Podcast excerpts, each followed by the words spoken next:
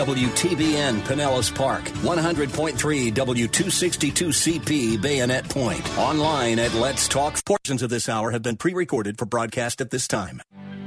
Odyssey. The following program was pre recorded for broadcast at this time. Up next is Verse by Verse, sponsored by Verse by Verse Ministries.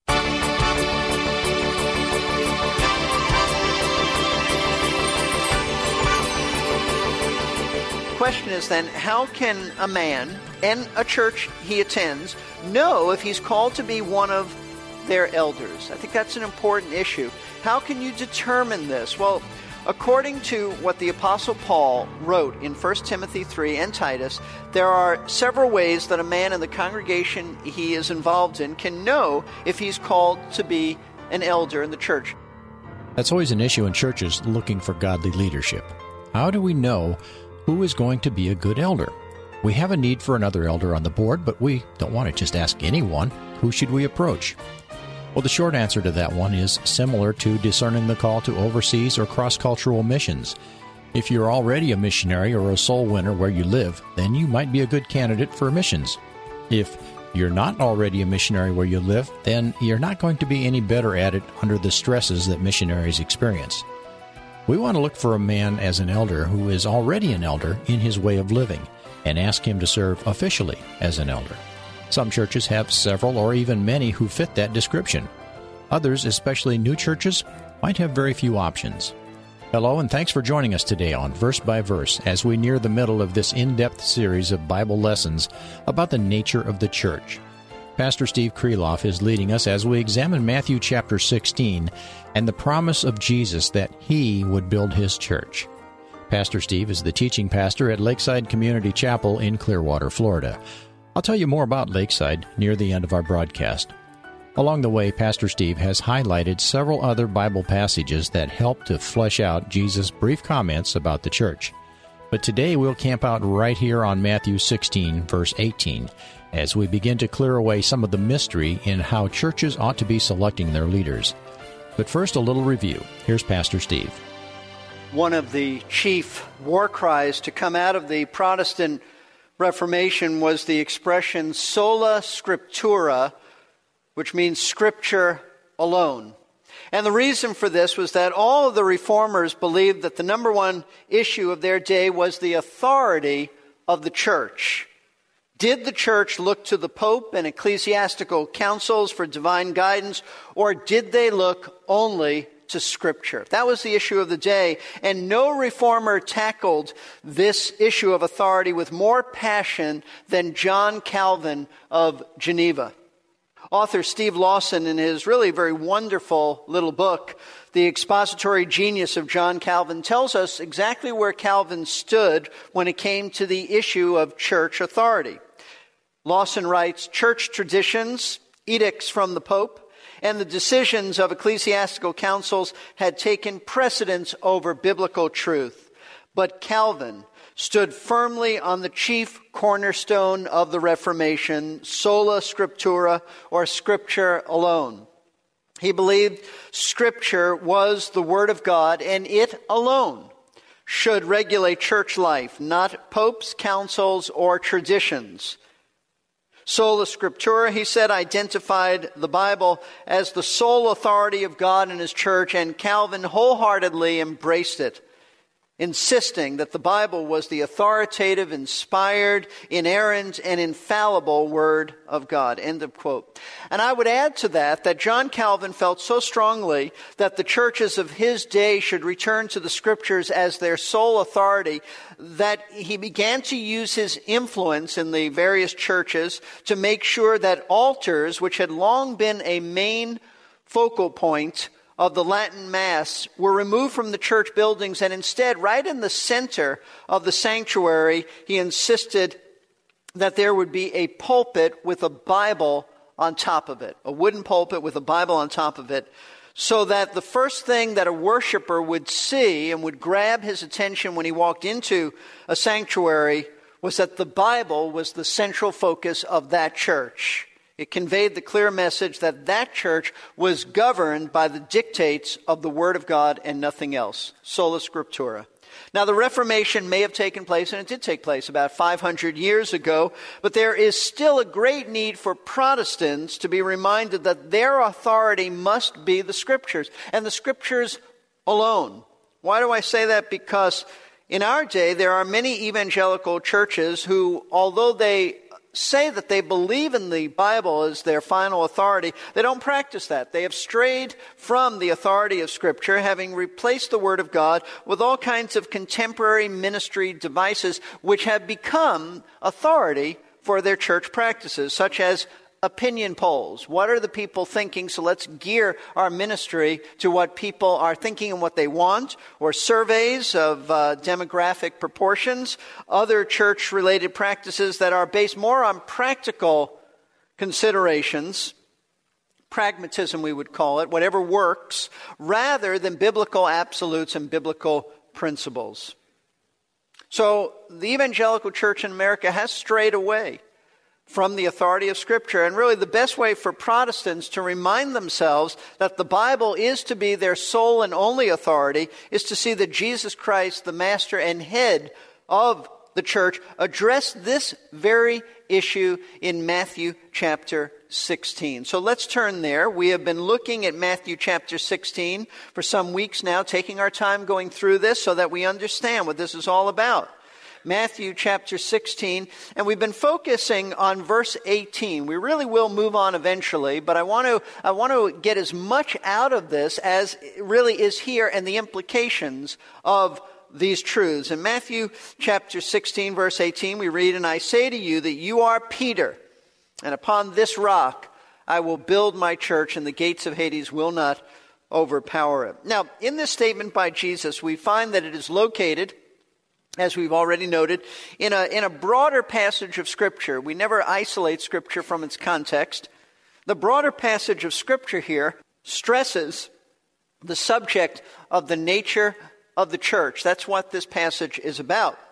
What we find in this passage of Scripture is that in response to Peter's great confession of faith, in which Peter said, You are the Christ, the Messiah, the Son of the living God, the Lord looks at Peter and tells him not only what his special role will be in, in the initial formation of the church, but Jesus goes on to reveal in the process some of the unique features of the church that he will build. And that's what the passage really is about. That's the theme of the passage.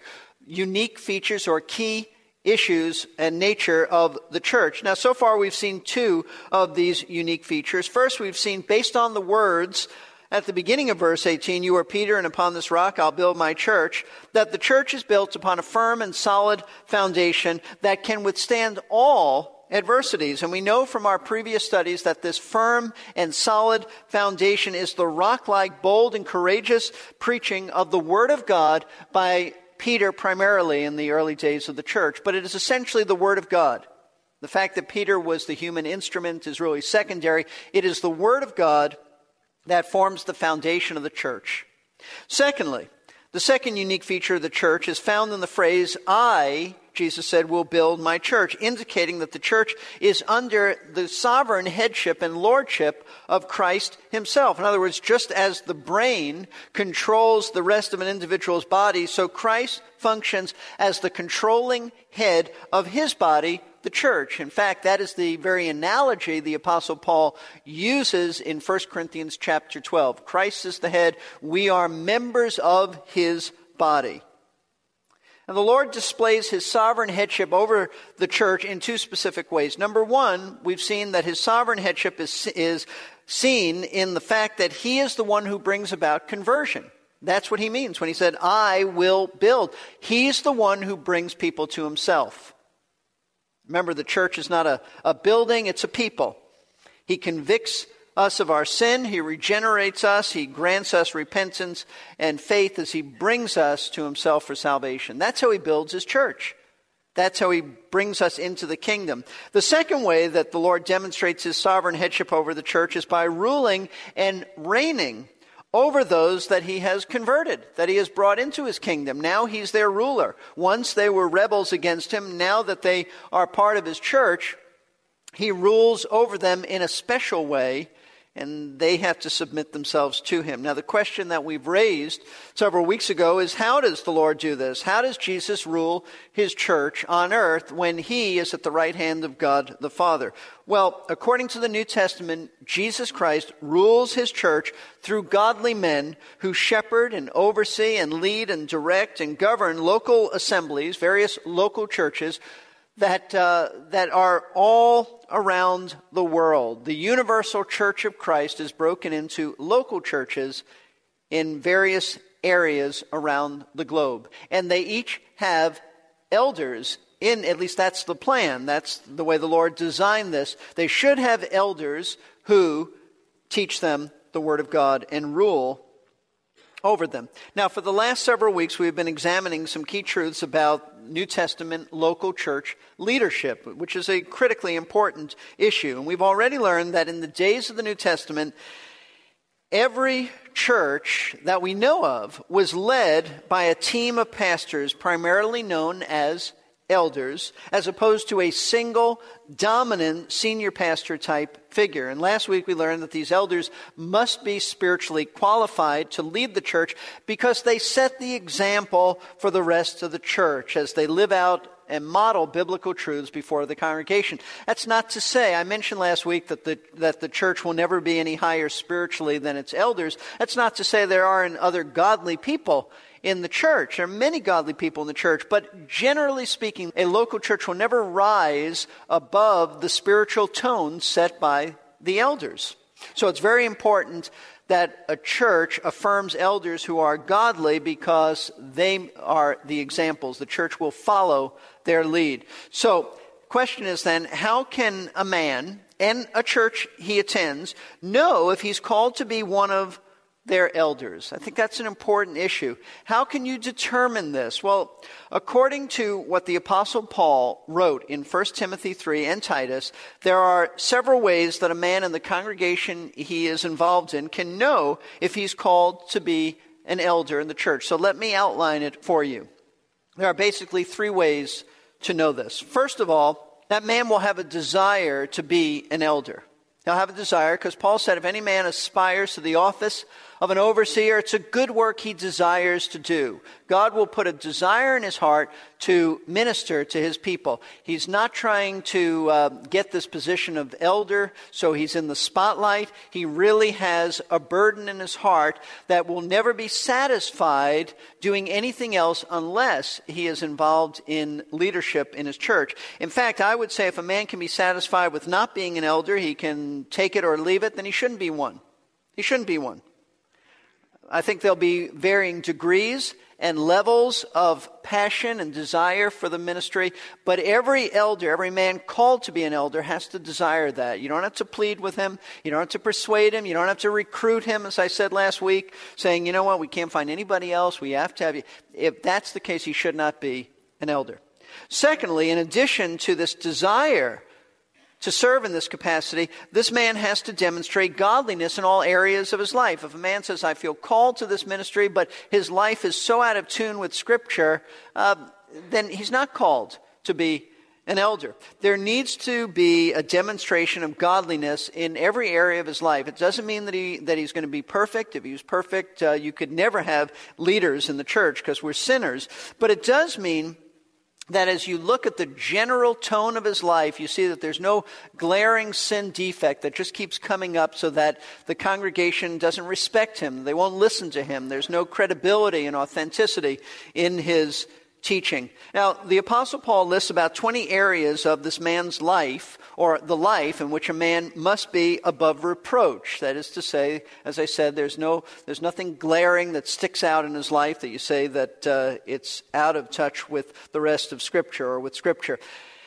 So, as the church evaluates this man, they, they have to be confident that he models biblical Christianity. And let me just add this to, to help you to understand how we do this at Lakeside.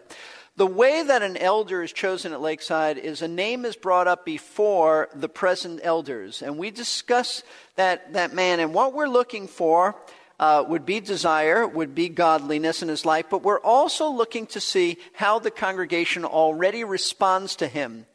Meaning that even if he doesn't have the title of elder, uh, is he teaching? Are people responsive to his teaching? Do they seek his counsel and his wisdom? Do they already look at him as a leader? Why is that important? Because we never make an elder. God raises a man up. We simply come alongside and recognize who's called to be an elder. And one way to recognize that is to see is he leading already? It, I compare it to uh, the scriptures. The uh, Scriptures are inspired. Many years ago, church councils uh, made decisions concerning uh, which books of the Bible they recognized as inspired and then were put in the canon of Scripture. But those councils did not make the Scriptures inspired. They already were inspired. They simply recognized what was obvious. That's all we do.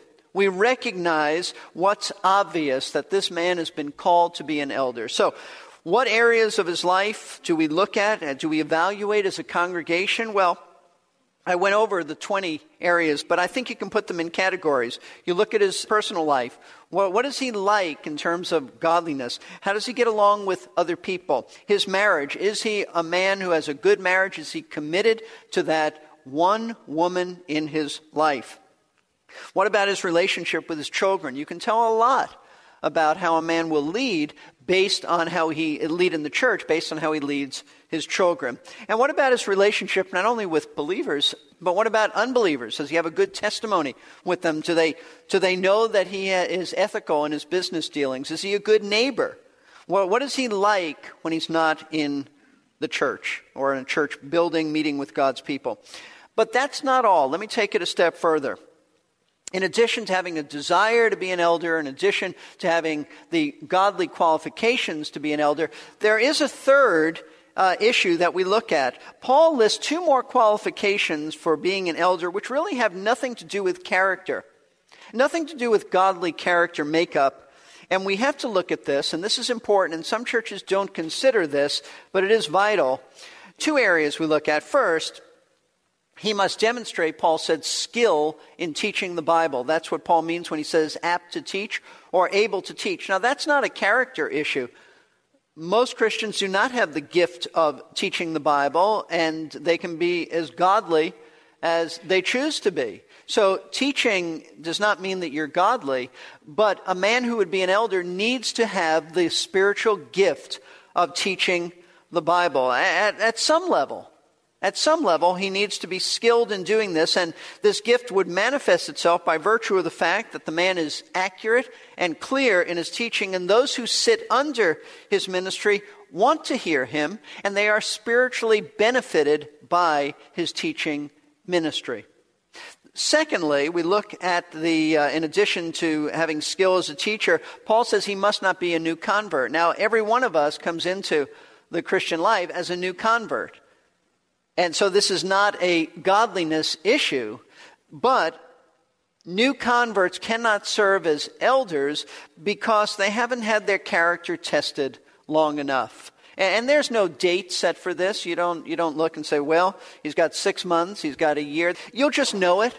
You'll see how he handles adversities. How does he handle conflicts with people? How does he handle prosperity? How, do, how does he handle uh, differences of opinion? How does he operate when there's a trial? Does he fall apart or does he seek God's grace? And all that. Time will just reveal that. But you don't put a, a new convert in the position of an elder.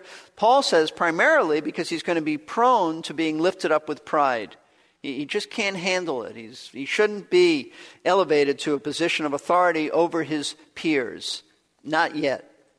Now, this is where we left off last week. So, up to this point, we have examined two essential issues concerning the men through whom Christ rules his church. First, we've seen that he rules his church through a plurality of elders, numerous elders that he raises up in each local assembly. Secondly, we've seen that these plural elders must be godly. They must meet the qualifying standards set down by the Apostle Paul. But there is a third essential issue about the men that Christ rules his church through. And, and really, folks, it's the heart of the matter. It's really all of this to get to this point. Because up to this point, we haven't really said how Christ rules through these men. How does he do it? This is the way Christ rules his church by, note this, the written word of God. And he does this as godly elders teach his word to their congregations. That's how he does it. In other words, Jesus leads and directs his church from heaven by his written word, which he has inspired, and he makes sure that that word is made clear to his people by the various elders in the various local churches.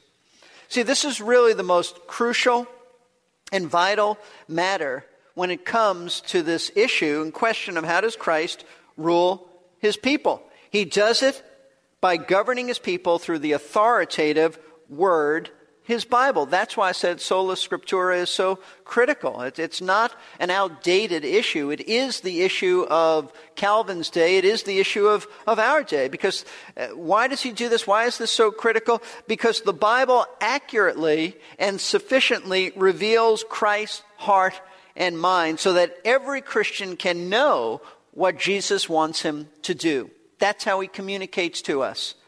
It's not visions today, it's not dreams, it's not extra revelation, it is the written word of God. In other words, the written words of Scripture are just as authoritative as if Jesus Christ were standing in our presence and verbally speaking to us. Now, some of you may own red letter editions of the Bible. They put the words of Jesus in red and everything else is in black. You know, that may be helpful for you to see what Jesus said, but the words of Christ are no less or more authoritative than the rest of the Bible. It's all the Word of God. It's all the Word of God. So the question is then, if the Bible is indeed the Word of God and Christ rules His church through this written authoritative Word, how can His people know what His Word means so that they can obey Him? Well, the answer is they can know it because in addition to their own responsibility to spend time reading and studying the Bible, Christ has given them elders for the specific purpose of teaching them the Word of God with accuracy, with skill, and with insight. These elders are God's gifts to the church to open the Word of God to us so that we might know the Lord's will as he dictates our lives from heaven. In Romans chapter 10, Paul said, How then will they call on him in whom they have not believed? And how will they believe in him whom they have not heard? And how will they hear without a preacher? In this passage, Paul was specifically addressing evangelism and salvation, but the principle applies as well to teaching and spiritual growth. We have a nation of churches whose members seem to be just as biblically illiterate as the general population and that's profoundly sad. We need churches who will choose leaders who are able and eager to teach God's Word. This is Verse by Verse with Pastor Steve Kreloff of Lakeside Community Chapel in Clearwater, Florida. I'm glad you are here today as we've been thinking about what the Bible says about the nature of the church. Lakeside is at 1893 Sunset Point Road, so if you're looking for a church home and live in the area, why not come on over and see if maybe this is what you're looking for? Sunday morning services begin at 1040. And if you're just passing through, you're also very welcome. If you'd like more information, call 727 239 0306 or visit the website www.lakesidechapel.com. That's 727 239 0306 or lakesidechapel.com. I also want to take a moment to tell you about our verse by verse website versebyverseradio.org. We have hundreds of previous broadcasts available there. So if you missed something and want to get caught up, click on our Message Archive tab. And if you feel God is leading you to help support this ministry, we try to make that simple as well on the giving page of our website. We have a convenient PayPal link that offers the choice of a special one time gift or setting up regular monthly giving. You do not need a PayPal account of your own to use this service. Whatever you do decide to do, we hope you will continue your regular giving to your local church. The web address once more is versebyverseradio.org. 1 Timothy 3 lists the character traits to look for in deacons and elders. In verse 2, Paul said that elders must be, among other things, able to teach. The Greek uses a very emphatic word here. They said must be able. That's one of the big differences between elders and deacons teaching. It may be from the pulpit, it may be in a Sunday school class, it might be in a small group, or maybe just one on one over a cup of coffee. But elders, if they are to shepherd their flock, need to be able to impart Bible knowledge to the people under their care. This is Jerry Peterson. When we read the book of Acts, one of the words that keeps popping up is teaching. Again and again, we find accounts of the apostles